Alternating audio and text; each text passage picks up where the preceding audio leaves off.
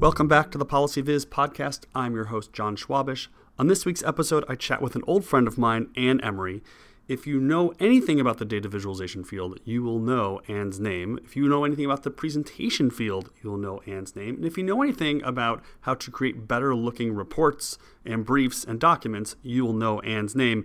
Ann and I go way back, and we talk a little bit about that in this conversation uh, that you'll hear in just a little bit. And Ann, for the last year or so, has been traveling the world, conducting workshops, doing consulting work, and creating uh, great content for her website, for her online coursework, and lots of other things that she has been working on. So I was really excited to be able to catch up with her while she is in Japan. So if you've been paying attention to the show and the blog, you know that I have a new book out. It's called Elevate the Debate, a multi layered approach to communicating your research. It is an edited volume that I wrote with many of my colleagues at the Urban Institute. I hope you'll check it out. I hope you'll enjoy it. Um, and I have been really enjoying a lot of the positive feedback and comments that I've been hearing. So if you've checked it out, if you've read it, I'd really love to hear your thoughts about it. I'd love to see a review on Amazon if you have some time. And uh, hopefully you can use it in your work and the way you communicate your data and your analysis.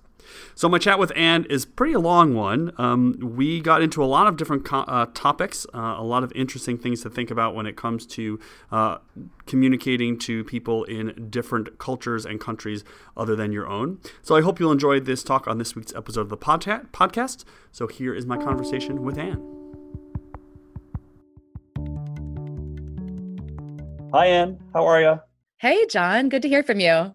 Uh, good evening or Good morning, good morning, here. Good morning. Or however you say good morning in Japanese. I don't know. I have no idea. It's it's 11 a.m. here here in Japan where I'm working. And Right. what time is it for you? And where are you? I am at, at home in Virginia. It's 9:15 p.m. Wow. This is quite the like logistical challenge. We'll see if it works. It's a new experiment for both of us connecting like I mean, this. it's 9:15. I might fall asleep right in the middle of this. You never know. Or the kids I will come in and be like, "I can't sleep." Yeah. Here's my cup of coffee. I'll send it to you virtually Oh, through the you. screen. All right. Well, I'm drinking my my evening tea, so hopefully I put the right the right tea bag and it's not caffeinated and I'll be up all night. Um, how are you? How you have you have been everywhere. I have. I have been everywhere. I have been to this is country number eight in the past year, and I've got a couple Wow. more coming up. It's totally crazy. And a bunch of states, of course, but you know, Right. I mean, you're a data viz trainer too. We just our job takes us all over. So everywhere. Yeah. Yep. Yep.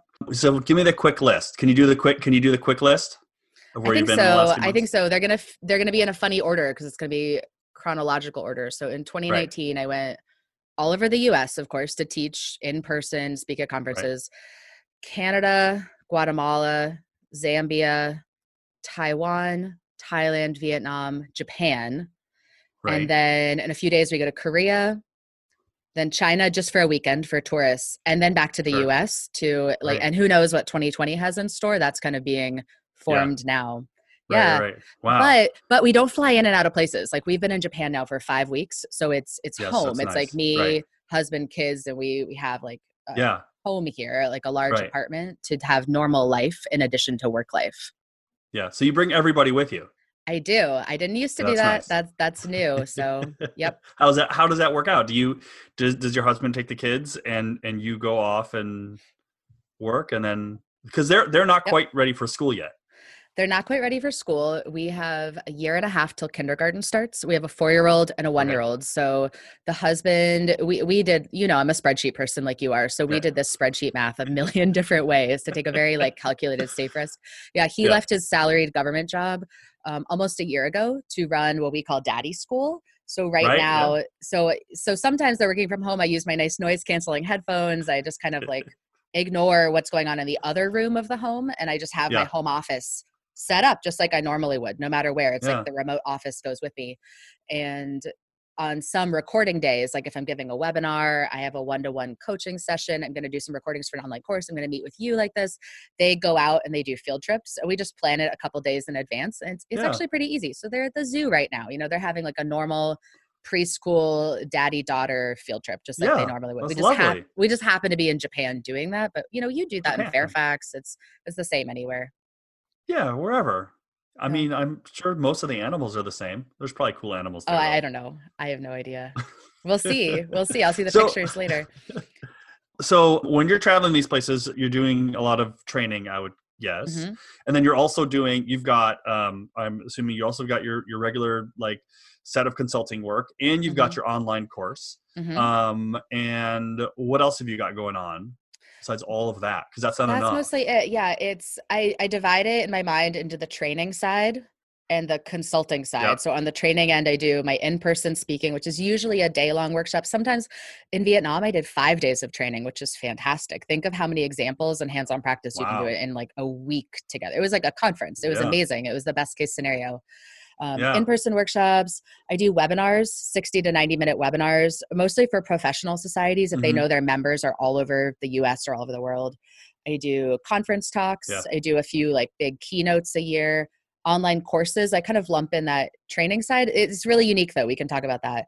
And then on the consulting side that's you know regular consulting like revamping reports and slideshows and dashboards for groups. Right. So i just right. I do the consulting work from anywhere, anywhere with Wi-Fi connection. Yeah, and, sure. You know, in between all of the in-person speaking, I build the online courses from anywhere. Right. Well, let's. I want to let, let's talk about uh, kind of both sides because they mm-hmm. both because you've doing so much traveling you've got some interesting i think perspectives on both sides um, certainly on the training side i i'm sure you have some interesting thoughts on like cultural differences and yeah. things that you've learned on the road and then we can talk about the, the one thing i want to make sure i asked you about was the work that you do on um, on report design because you spend a lot of time you write a lot about that on your blog which i always love to find those because i just think that that's like a unique skill and a unique place to be helping people do better specifically in designing their reports and doing data, data viz in the reports. But let's start on the training side because i'm curious are there big cultural things or big things you've learned traveling that's maybe different than outside the us or than inside the us there's so many differences and they're all they're all little nuances and maybe they're going to be obvious to you i made a whole list this morning of nine so let's talk through a couple okay. and let's see all right let's do it tell me when you're like, this is so obvious, duh, and everybody knows this. You're just the dumb American who didn't know this. or tell me when you're like, oh, I wouldn't, I would have thought of that because it's all new to me. Okay. Right. Okay. I've learned right. traveling and speaking around the world. And and it's not just traveling this year too. I've been doing this role for six years now. So it's been a, a lot of workshops, yeah. as you know.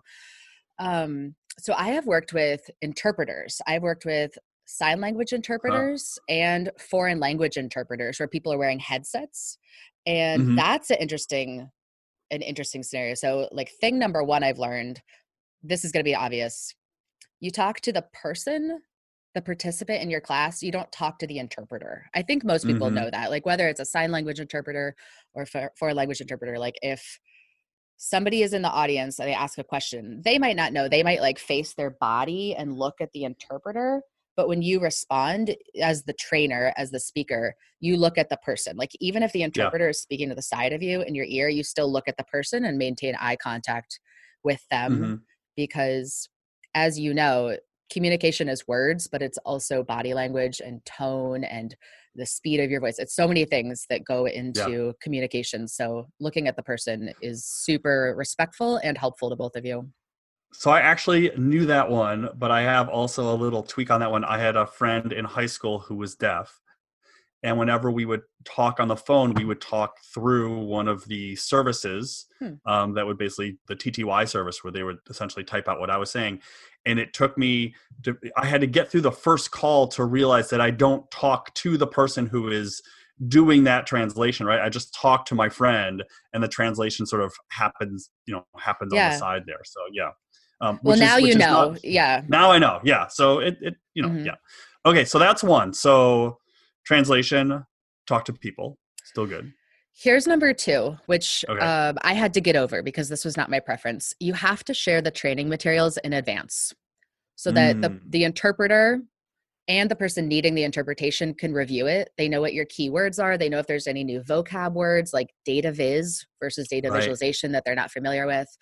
They can see generally how you've broken up the day, like what you're going to cover first and second and third. It's just a, uh, mm-hmm. so helpful for them to have a, a heads up of what you're covering. And that I had to get over because what I usually yeah. do is I'd, I'd, print my course packets, the course manuals, mm-hmm. and you just arrive, you know, you sit down as the participant and it's just on the conference room table in front of you. Yeah. So you just, you have to send that, you know, a week in advance, at least a day in advance so people can look through it and the slides. So I know some of our trainer friends don't share slides after presentations. Right. I share mine after presentations. Yeah. I don't think they're helpful because they're so minimal. It's not like I have full paragraphs on my right. slide. It's it's not meant to be that type of document. It's the slideshow. But it just it it's just one more little thing that helps the person needing the interpretation to know what you're going to cover. Sharing materials yeah, in advance. Good. So it's not like you're adding text to the slides or even in the notes of the slides for the interpreter translator to review. It's just that they get a sense of what you're going to talk about generally. That would be the best case scenario. Right. I, sure, I, but... I don't have speaking notes and I, I definitely don't yeah. have like the full, I, I don't right. have a script written out underneath my slides. I've thought about paying one of my assistants to do that where maybe mm-hmm. she watches, um, how would I do that logistically? I'd have to record myself doing a training and she yep. kind of transcribe it out. I, th- yeah. I think so. That's not out of the question. That would definitely that's definitely something that's on my radar that that I probably yeah. should do at this level. Yeah, I mean, seems like it certainly would help uh, the interpreter. Mm-hmm. I guess it also helps people who can't make the session. Mm-hmm or or missed part of the session. Mm-hmm. There's always those people who are like, oh, you know, I really want to come, but I can only be there for the first couple of hours, and then yeah. I have to leave. So you know, helps those people, I guess. Mm-hmm. Um, okay, so that's uh, we have two lessons. Lesson number three: talk with the interpreters ahead of time. Mm. You when you're to, there. It, yes, when you're there, yeah. or a week ahead over Zoom or Skype. You know, preferably ahead of time on, on some type of conference call or video call so the first couple of times I work with a sign language interpreter, like the very first time it was for a university. I was in the big auditorium. There were a few hundred people there. I knew there would be two interpreters because the faculty and the students had requested it. I didn't know how many people needed an interpreter. I don't know who they were, but I knew that there would be interpreters. I knew that they would be I knew their names. I knew that they'd be two women. They'd be on the stage. Like this was all communicated to me in advance. Mm-hmm. And I mm-hmm. so appreciated that. So I knew what to expect when I arrived. And then I spoke with the interpreters ahead of time. We knew we were going to meet about an hour before the presentation so that I could show them my slides. I just had them come up to the podium and I was like, well, first I'm going to talk about this. And then I'm going to pause for an activity and it'll take about this long. And then here's the thing I'm going to talk about next because they want to know what words they might need to spell out. Like, I, I, don't know sign language, but if they had to like spell out letters of like right. data visualization, if there's no um, symbol uh, for that no or sign, for, that, yeah. then then they need to know that in advance. Yeah. And they usually say things like, "Wow, you talk about data a lot, and you talk about graphs a lot." You know, they they just need to know like, what is is this a biology presentation? Is it yeah. economics presentation? No, it's data visualization. Oh, interesting. Um, yeah. So that's the best case scenario. So talk with them ahead of time. Yeah. Sometimes though, I, you know, this happens. There's always a hiccup in every presentation. I mm-hmm. I get there and we're gonna have, let's say it's a 9 a.m. start time. At 8:59, an interpreter comes over to me and says, "Hi, by the way, I'm an interpreter. I'm signing for a few people in the audience today. Can you give me a rundown of what you're going to cover?" At 8:59. Yes. Yeah. so I, I, do my best and we start late. We start about five minutes right. late because I think it's important to like try to give them as much of a rundown to make the day yeah. flow a lot smoother. But you know, again, best case scenario is you you know in advance there's going to be an interpreter and you plan with them and you share right. the materials with them. Huh. Okay. All right. So so far we've covered language. I feel like mm-hmm. this is like the first three rules around language. Mm-hmm. Okay. So rule four it's also language. Language. This language is a harder is one though. Okay. This is for me more advanced. It's more of a nuance. Try to avoid slang and idioms. Uh, that's that's a good one. That's got to be everywhere. Tough. They are so tough. Yeah. So, so there are phrases that you know what they mean. Like I'll say, at the end of the day, dot dot dot. But right. what does that mean to somebody who's speaking, who's a Vietnamese speaker who English, yeah. I'm thinking of the interpreters I had in Hanoi a couple months ago. English is their third or fourth language. They're mm-hmm. they're very mm-hmm. multilingual. They interpret from many different languages and they're thinking at the end of the day, what does that mean? So what I have to remind myself to say, this is very hard. I have to say the most important thing I want you to remember is dot dot dot. I just say like the literal mm. translation as directly and succinctly yeah. as possible. Wow. Low hanging fruit dot dot dot. What that really means is the easiest edit to make to your graph is dot dot dot not like this is a low hanging fruit edit i used to say that a lot i just say here's the easiest edit yeah start here do this thing first so have you found other other so those are two really good ones have you found have you caught yourself doing other ones that I, I, would guess that you know practice it like listening to yourself talk you catch all of your weird ticks you know that maybe mm-hmm. other people don't catch. Like have you caught other ones? I'm trying to think of ones that i would say that's a really that is a really interesting one um, i really have to think about it because they are yeah, everywhere in our language. Yeah. it's so natural right. to us. Mm-hmm. yeah. Oh that's a good one. Okay. All right so four we've got a lot of language. We stick with language for number more, five? more language. Contractions try not to speak in contractions. Huh. Instead of saying, don't do this thing, don't have 3D right. exploding pie charts with 50 slices. The NT on don't, and many people, mm-hmm. it kind of trails off. It's a little bit silent. Mm-hmm. There's a noise in the room. There's a noise outside the office building, like there always is. There's some noise. The people hear the do, but they don't hear the NT at the end. It just kind of trails off.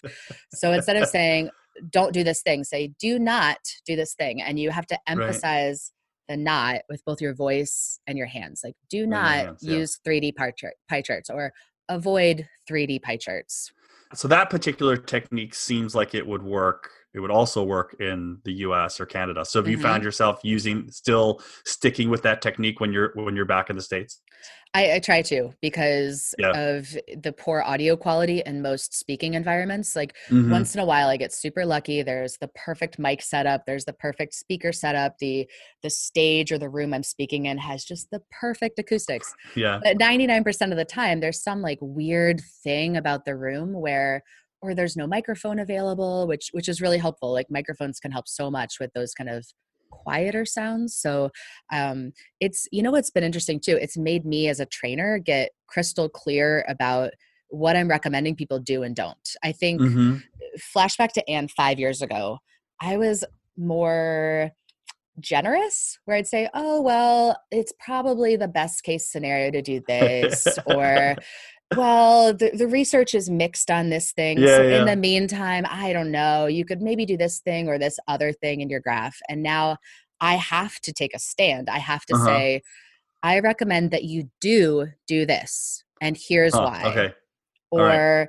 the research is mixed, but I recommend that you do not do this one thing and you you emphasize right. it because people will take better notes that way. They're gonna have better mm-hmm. guidance. So it that's that's challenging. It's it's not just a yeah. speech thing of saying don't no right. or do not yeah. it's it's a, a, planning issue and a clarity of message issue. Right right. Okay so i want to come back to that later because i want to hear what your what you think are your most controversial do's and do nots. Oh no.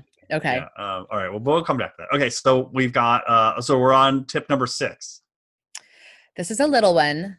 I think right. it matters though. I've noticed this speaking in southeast asia. Try to avoid religious phrases for example, if I'm speaking and I have my clicker, my laser pointer in my hand, and it flies out of my hand, which happens once in a while, my my instinct, what I would normally say is, "Oh my goodness," or yeah. "Oh my gosh." Right. That has no translation to somebody who's not in a Judeo-Christian culture. What do hmm. they mean? That do they mean like the, I'm thinking of the translator. I'm putting myself in the translator's shoes. Okay, Ann just said, "Oh my goodness." I want to translate that, even though it's not part of the like official presentation for the audience. They try to translate yeah. everything to make it feel more natural and real. So are they thinking that's a good thing that the clicker just right. fell out of yeah, her hand and flopped on the yeah. floor? So I just try to say, "Oh no." Yeah, or, yeah. Or oops, that's not good. I try to be as literal as possible. Okay. So the one, uh, well, okay. So I have one I've picked up from Andy Kirk, but I want to because it touches on the religious thing, but maybe it okay. might be one of your nine. So I'll, I'll hold off. Hmm. Okay. So uh, we'll stay away from the religious stuff, which is probably just a generally like good rule of thumb. It is. It is. Yeah. And when I when I was writing this one down, I thought I should just try to speak without any phrases yeah. like that. I don't know if there's any I do beyond "oh my goodness" or "oh my gosh." I really have to think about that one. So anybody listening, yeah. you know, tweet at us. Yeah, or yeah, tweet us. Yeah, let us know. know. Yeah, yeah. Um, okay, that's a good one. Uh, number seven. This is really hard to do, and this might be a little controversial. Try to avoid speaking with an accent. Ooh, that is going to be a tough one you and I are both from the DC area or yeah. or have have been there for many years. There, yeah. Right. In my opinion, this is the controversial type. In my opinion, you and I don't have accents. Mm-hmm. But for other parts of the US, we do.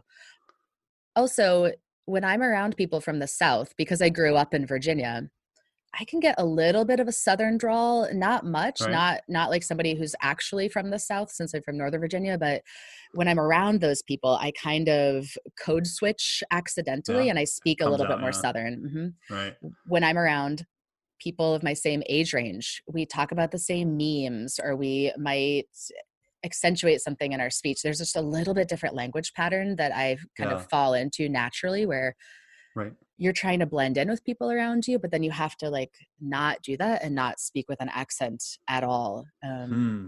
I I've heard when I was speaking in Guatemala, one of the fellow instructors was from Georgia and it definitely had the classic Georgia Southern accent.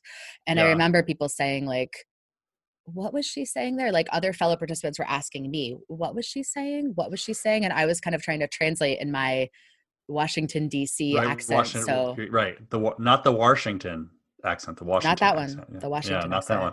So that's interesting because I would guess, and and really not knowing much about languages, I could ask my wife, who's who's knows everything about languages, is around here somewhere. I would guess that a lot of people who are learning English, for example, as their second language, um, they're probably learning it from someone who also has a fairly neutral or no accent. Right. So if I learned, if I was native Spanish speaker in Guatemala and I learned English from someone from Georgia with the southern twang, right? That probably that sound would be natural to me, yeah. right? But if- Or are you learning British English? right, or, using right, exactly, right. in yeah. in Asia, Australia is still like a 10 hour flight away from here. But are you learning Australian English? Because that's the majority of tourists you see are either from Hawaii or Portland or LA, like the the, the west coast part of the US, or they're from Australia. I don't know. It's just Yeah, these little Yeah, things that's that interesting. Yeah, these little things. Yeah, little little things that right. that you can have very smart, hardworking people, very highly educated people in your audience, but they're just like working so hard to understand the data viz content if you don't yeah, try to do these things. right. If they're trying to if they're trying to decipher your voice as well, yeah, that's that's a big challenge. Yeah. Um, that's a good one. That's another good one. Okay, uh, number eight. Do use body language. Mm. If you're Okay, so uh, I'm guessing I've seen you speak, so you use body language. You know, uh, make it clear. Uh, and I'll let, I'll let you dive into this a little bit more, but I am I am curious. Is there any body language that you also avoid? So there, you've already talked about some things when you talk when you, in your language that you try to avoid. Are Yeah. there body language things that you also avoid? hmm, yes. I, I I watched YouTube videos before I go to a new country on like how to not be an awful American when you're traveling. right, right. cultural cues that you should know Yeah. ahead of time that I think just being Yeah. a responsible, respectful traveler, you should know. So I've, I've learned a couple. Um, with the body language, though, just to be clear, it's not just talking with your hands, it's things Mhm. like in data visualization, if you're recommending that they do do this thing, you nod your head up and down. Mm-hmm. You smile with your face and your eyes as you're talking Yeah. about this wonderful thing you want people to start doing. You might, as cheesy as it feels doing it even right now, you might give them a thumbs up sign so that they know this is a good thing. So it's crystal clear Yeah. because they might be listening to you through a headset as the foreign language interpreter is speaking with a little bit of delay. They're also watching your Mhm. slides, they're also looking at the handout. So, like, all these cues I think really matter. Thumbs up is interesting though, because in they do it in Japan. I think I first learned this in Vietnam. Instead of thumbs up, they do the what we call the OK symbol. The OK they symbol, touch their thumb and their forefinger. So when when you're doing a training here, Huh. you say yes, do do this thing, and you do an OK symbol and you smile, just to Right. make it very very clear. You are recommending they do this thing. Wow. And when you're Yeah, the, the yeah. opposite, do you want to know how people say do not do this thing? Like I just did it with Yeah. my hands. If people are watching you the just video like of this. like yeah, like the the small like safe symbol in baseball, Yeah, you- Like yeah. in Japan, I mean, that's how, how I, if you're not watching this the video, in Japan, you make an X. You make an X. You cross your arms. You touch your hands at the wrists, huh? And that's very normal. And at first, the first time I encountered it, we were um, at Disney World over the holidays in Tokyo, and the Disney World operator was saying, "No, you have to take your one-year-old out of the Ergo Baby carrier on your chest and put her Yeah. in the seat next to you." And she's motioning all of this. She's she's kind of motioning to the baby in the carrier, and she does this X and smile. Huh? and kind of. And like, smile, don't do smile. this because she's a polite Disney employee. And Right. they're not being rude. They're just saying like for safety reasons, no, Yeah. X. yeah. And but you see it among cashiers, you see it in the business world and in Oh. offices. That's just what they do to mean don't do this. That's it's not one. rude in any way. It's just what they do. That's just a symbol. All right. Okay. Um. Wow. Okay. So number nine. This is the most fun one for DataViz. You have to find non-US examples. You can't just show US maps. You have to show world maps. Yeah. If you're talking about i do a lot of, of projects now with finance and accounting people and talking about project budgets and Right. you can't just have us dollars on your you Yeah. have have different currencies preferably their country's currency if you're doing uh, if you're showing examples from a newspaper or from the nightly news any type of current event you have to show world events it can't Yeah. be us centric events Yeah. That's really And good. I've learned this the hard way. I wish I would have known this earlier on. This is probably the most important one, actually, out of the entire list to find non US examples. Do you find them hard to find? I mean, I, I can name several places that I go to fairly regularly.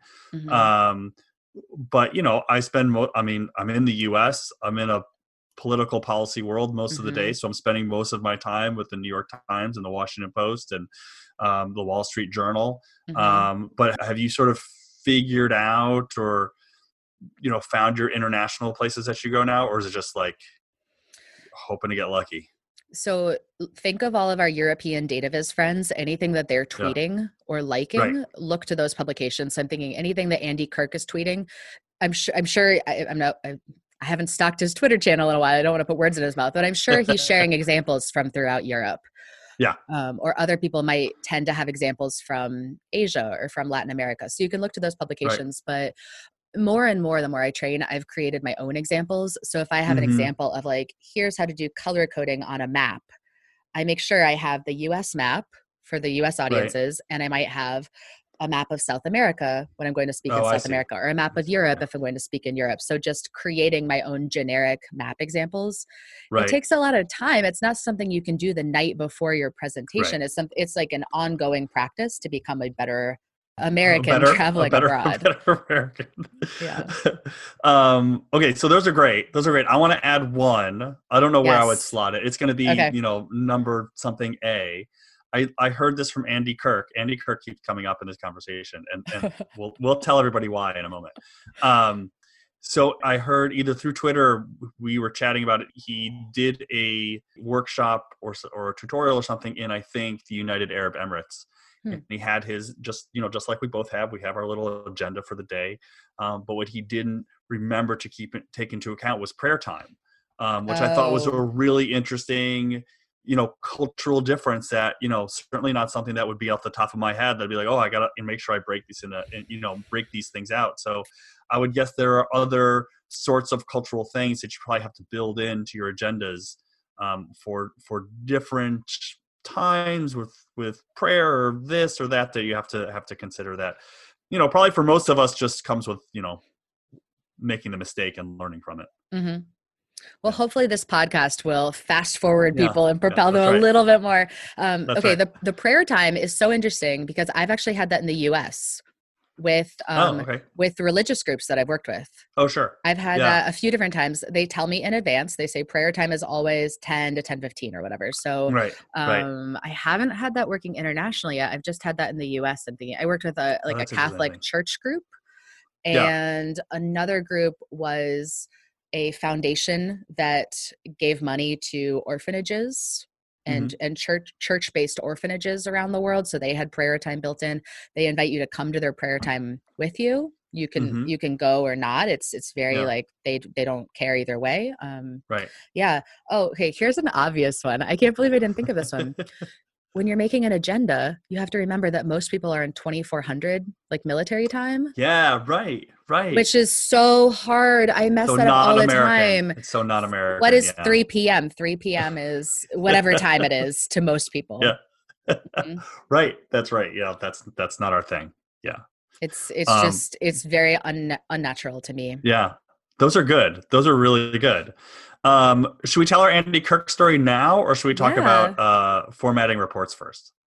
Andy Kirk. That's so much more Andy fun Kirk. than formatting reports, isn't it? I don't know if Andy does. Andy know this story?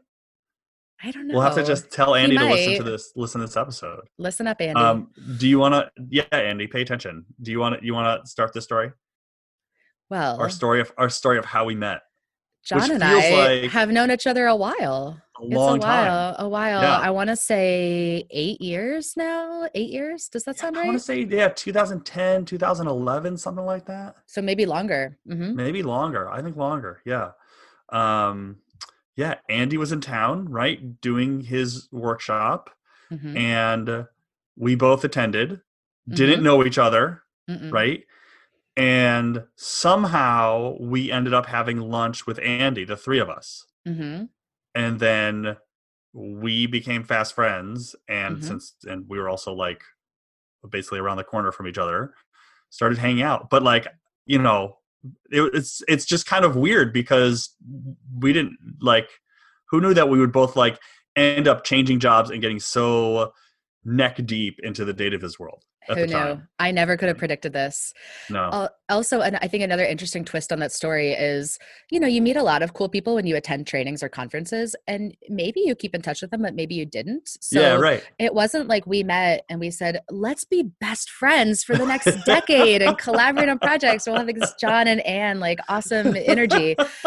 we we kind of re-met on Twitter then later, I think, yeah. because maybe I realized that you actually worked not too many metro stops away from where I yeah. worked at the time, and we kind of reconnected, and then we'd have lunch over and over over right. the years. Yeah, and and I don't, some, I don't know. Yeah, I, I, think it may have actually taken us a while to connect the dots. Mm-hmm.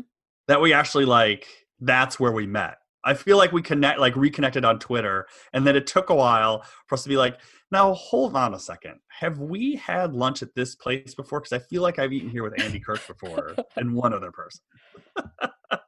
So um, I don't know if Andy keeps track of all the friendships he produces at his workshops, but you know that's that's one of them. So. This is a good one. Good job, Andy. Um, okay, let's let's talk about um, let, us talk about two more things because we want to keep well because you know it's getting time for bed over here.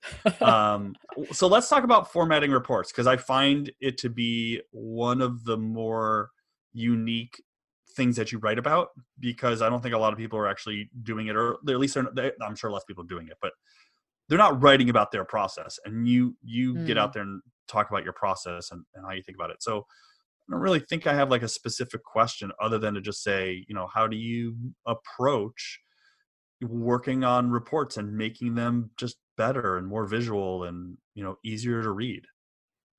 So that's like open door.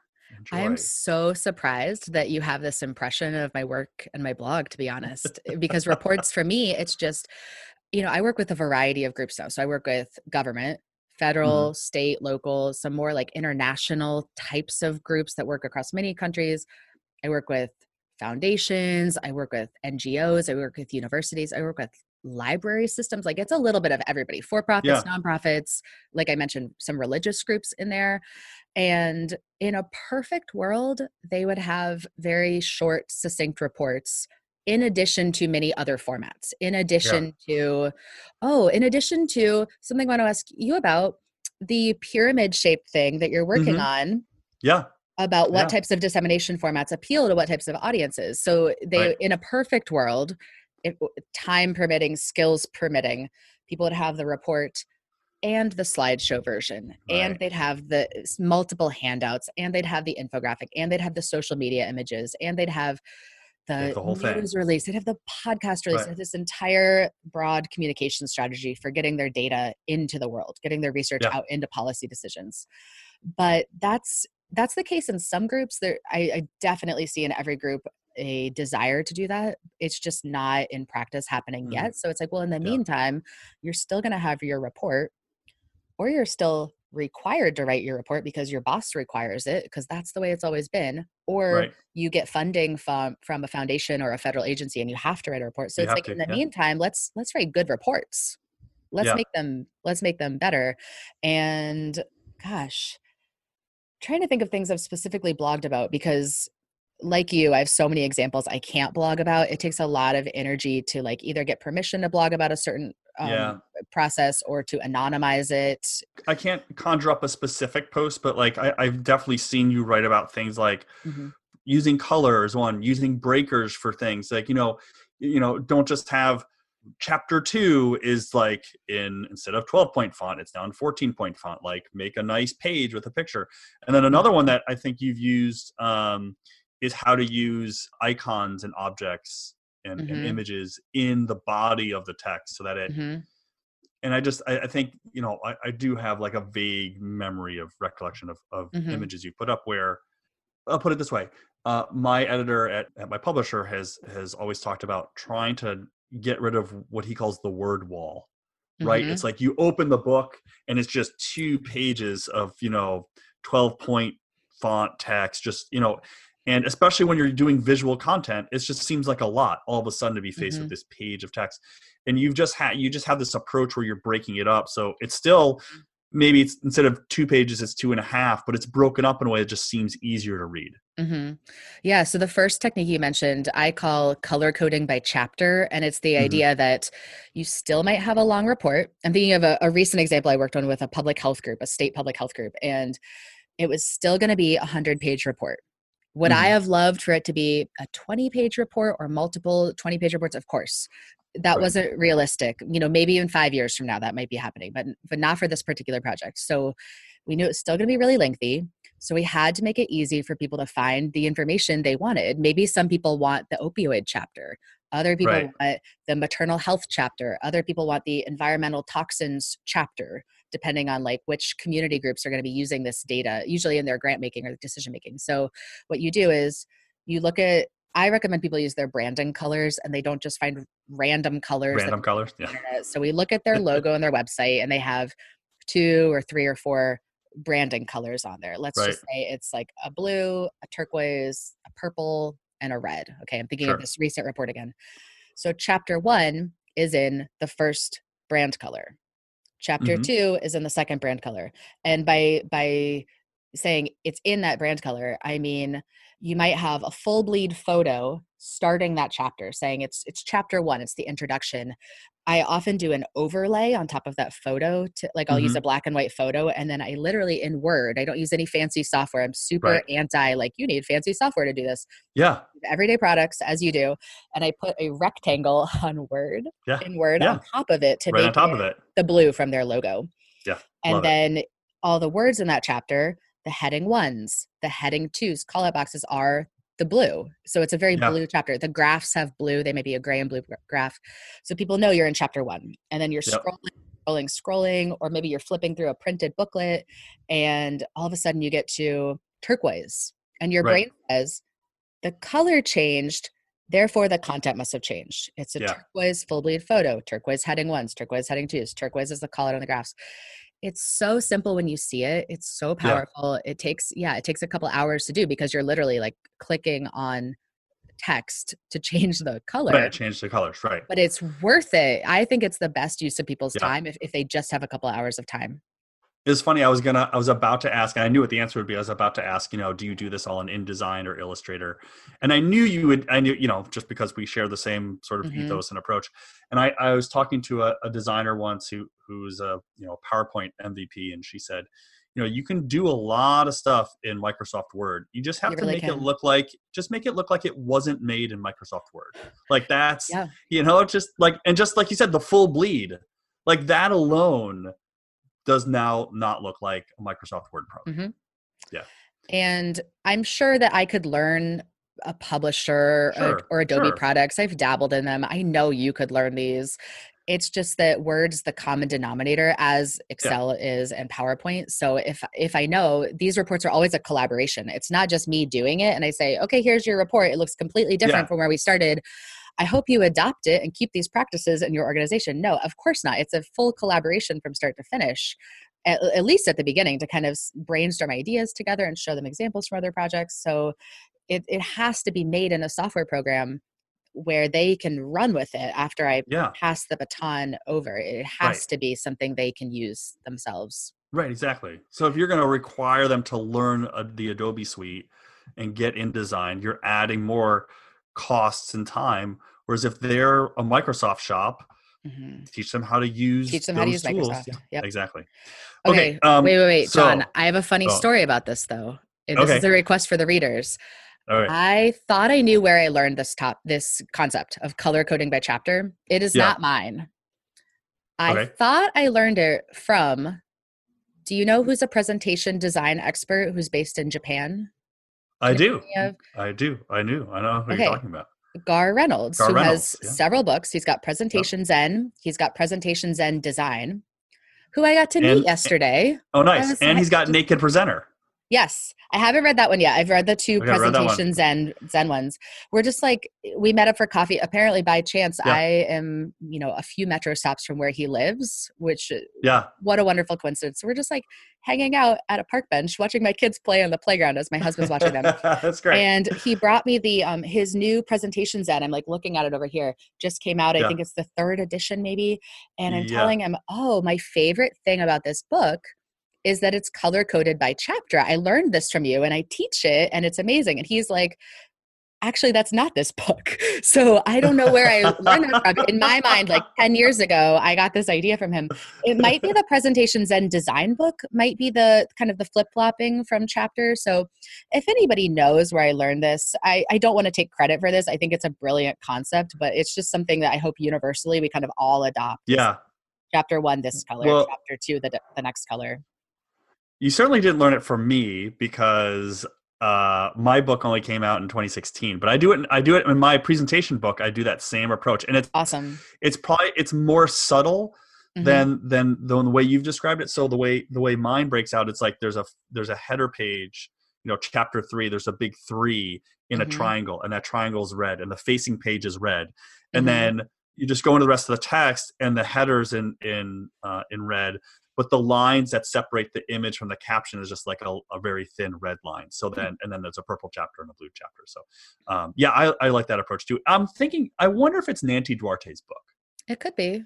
Yeah, it's a great approach. I agree. It's great, and it's so easy to implement. Mhm. Um, okay, so let, let let me ask this. So so back to where we started. What are some of the things you tell people to do and not to do that you think are the more controversial things? Let's see if we can get you in a little bit of trouble. Controversial things. Oh my gosh. So I've already heard this you say just no like 3D you. No, I've already heard you say no 3D pie charts. just so I stirring think- the think- pot. uh, Just stirring the stir pot. it, stir Stir- it up.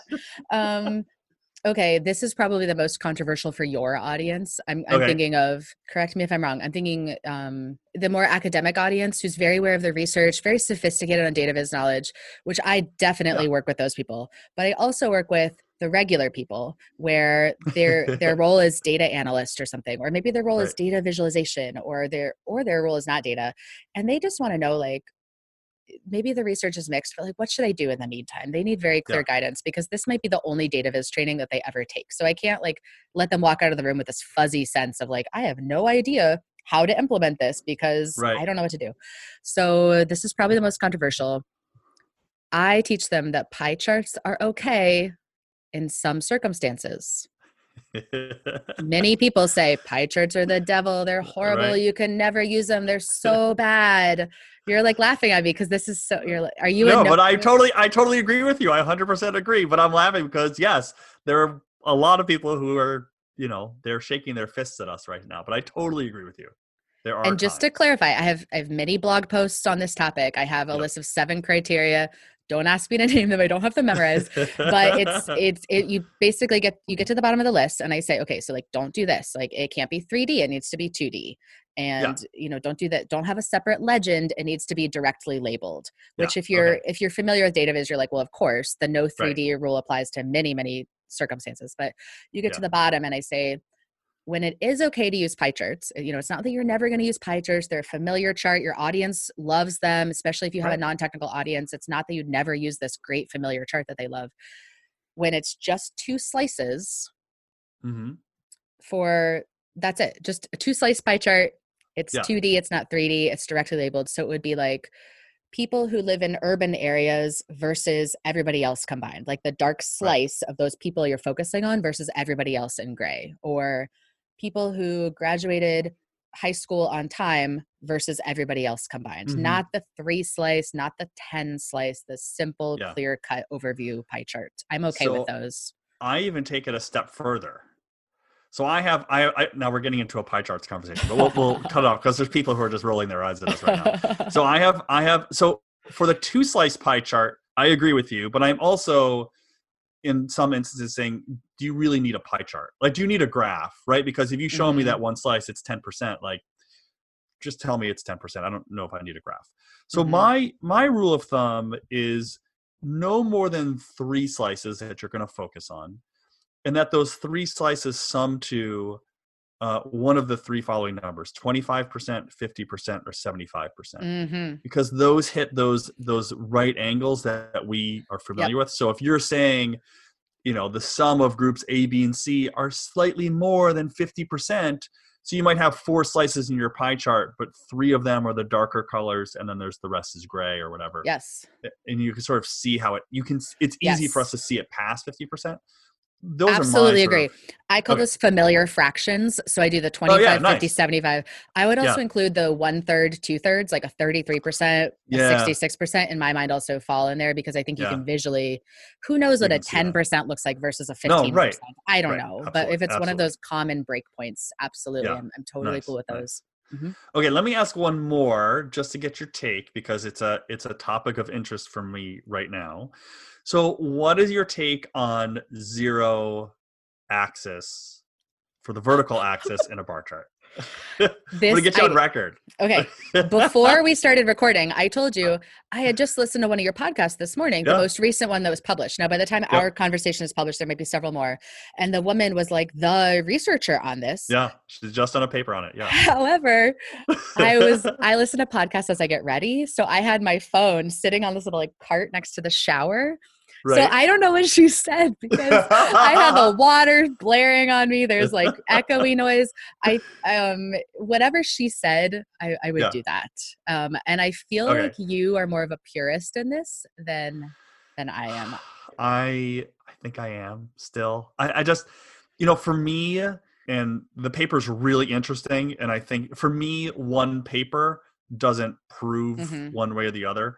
And so um, basically her recommendation is to have this you know 1.5 i think it's 1.5 standard deviations is where you sort of pick your mm-hmm. cutoffs for me i just feel like i'm not convinced right? Like i'm still anxious about starting You're said like a true researcher john. But you know i mean i mean i mean there are still smart people out there yelling not yelling okay. smart people out there talking about you know what to do about this and and the arguments are are mm-hmm. they're solid arguments so okay no i, I, I do have very clear guidance on this so this is my okay. take that i tell people in my workshops i say you must label the minimum and the maximum Mm-hmm. And I didn't always used to feel like that. I used to tell people if it starts at zero and it goes to 100%, don't worry. Like that's kind of the norm is like zero up to whatever the max is. Right. I changed my tune after the last election cycle because I felt like people were purposefully in news outlets misleading us one way or the other or in right. different publications. So now I say, we are not lying with statistics. No way. We are trying to be truthful and unbiased and honest about the data, of course, which I've never met anybody in my workshops who's trying to lie with statistics. Everybody has very yeah, good right. intentions, very, yeah. very good intentions. And I say, just to be safe, to just prove to people we're not trying to mislead them, I want you to label the min and the max. Mm-hmm. And I tell them the best practice is to start at zero. Yeah. And I, I, joke with them because these are like not data viz people. Like, I don't know if the right. people in my workshops will ever listen to this podcast. I'll, I'll tell them it exists, but I don't know if they're going to listen. like, they could care less about these conversations that like people yeah, yeah, like us love having. Right. And I tell them, just so you know, there's a thriving, lively debate in the data viz community about this issue. The research is mixed because I want to let them know that there is like a community research, of people. There's like a data viz society. There's books on this topic. There, uh, maybe not in this particular research study, but like you know, on data visualization. And I say, the research is mixed. I don't care if you start at zero or not, but I want you to label it because I want you to be truthful and accurate. Right. I think I think the term the, the phrase best practice or rule of thumb is probably the one that still applies as opposed to a rule. I think we're mm-hmm. starting just like I kind of feel like the field did with pie charts. We kind of moved away from this like yeah. rule that no pie charts ever, and maybe we're seeing the start of this period where we'll move away from the zero axis. But I'm I'm not there yet, and you know I know Chad Skelton's probably listening to this podcast, you know, shaking his fist at me because because um, because he's he's one of these leading voices to make us think a little bit harder about this. So, um, but he now just have to keep fighting it out. Well, that's tricky too when you're in the training role like we are versus the yeah. trainee role, which is 99% of the world. And yeah. for us, it's like you need to know the rules so that you know when to break them. But communicating yes. those nuances to a workshop group that may or may not have any prior data viz knowledge it's really tricky. So I feel like as the trainer, it is your job to be like, let them know that there's some debates but also they have to leave with very clear guidance on what's okay and what's not yeah. and and i'll tell people too like uh, i'll tell you now if you look back at past blog posts from like 2012 go back several hundred blog posts you i'm sure you'll see blog posts where i haven't labeled the minimum and maximum mm-hmm. But now i do and i i definitely recommend that other people label the yeah. min and the max as well yeah it's good to evolve with the field just you know we're all learning yep um wow we talked for a while thanks i know I could talk all day or all night all day. for you, but well, I know all, all you've got other yeah. things. I've got other things. Um, well, thanks for thanks for taking time out. Um, and enjoy it. Now, let me let me ask this. Um, so the kids and your husband are at the zoo. Mm-hmm. What's the weather like there? It's cold. It's very similar to DC, you know, 40s right. during the day, whatever that means in Celsius. I don't know.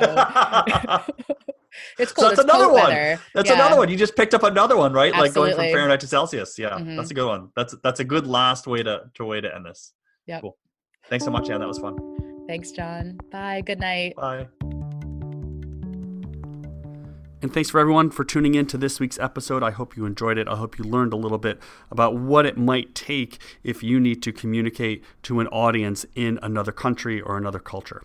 Um, this show is completely listener supported, so if you would like to help support the show, please rate or review the show on iTunes, Stitcher, Spotify, Google Play, or wherever you listen to your podcasts.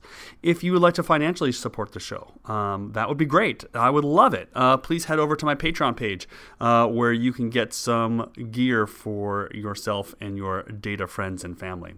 So I hope you enjoyed this week's episode. There's more to come in the following weeks. And until next time, this has been the PolicyViz podcast. Thanks so much for listening.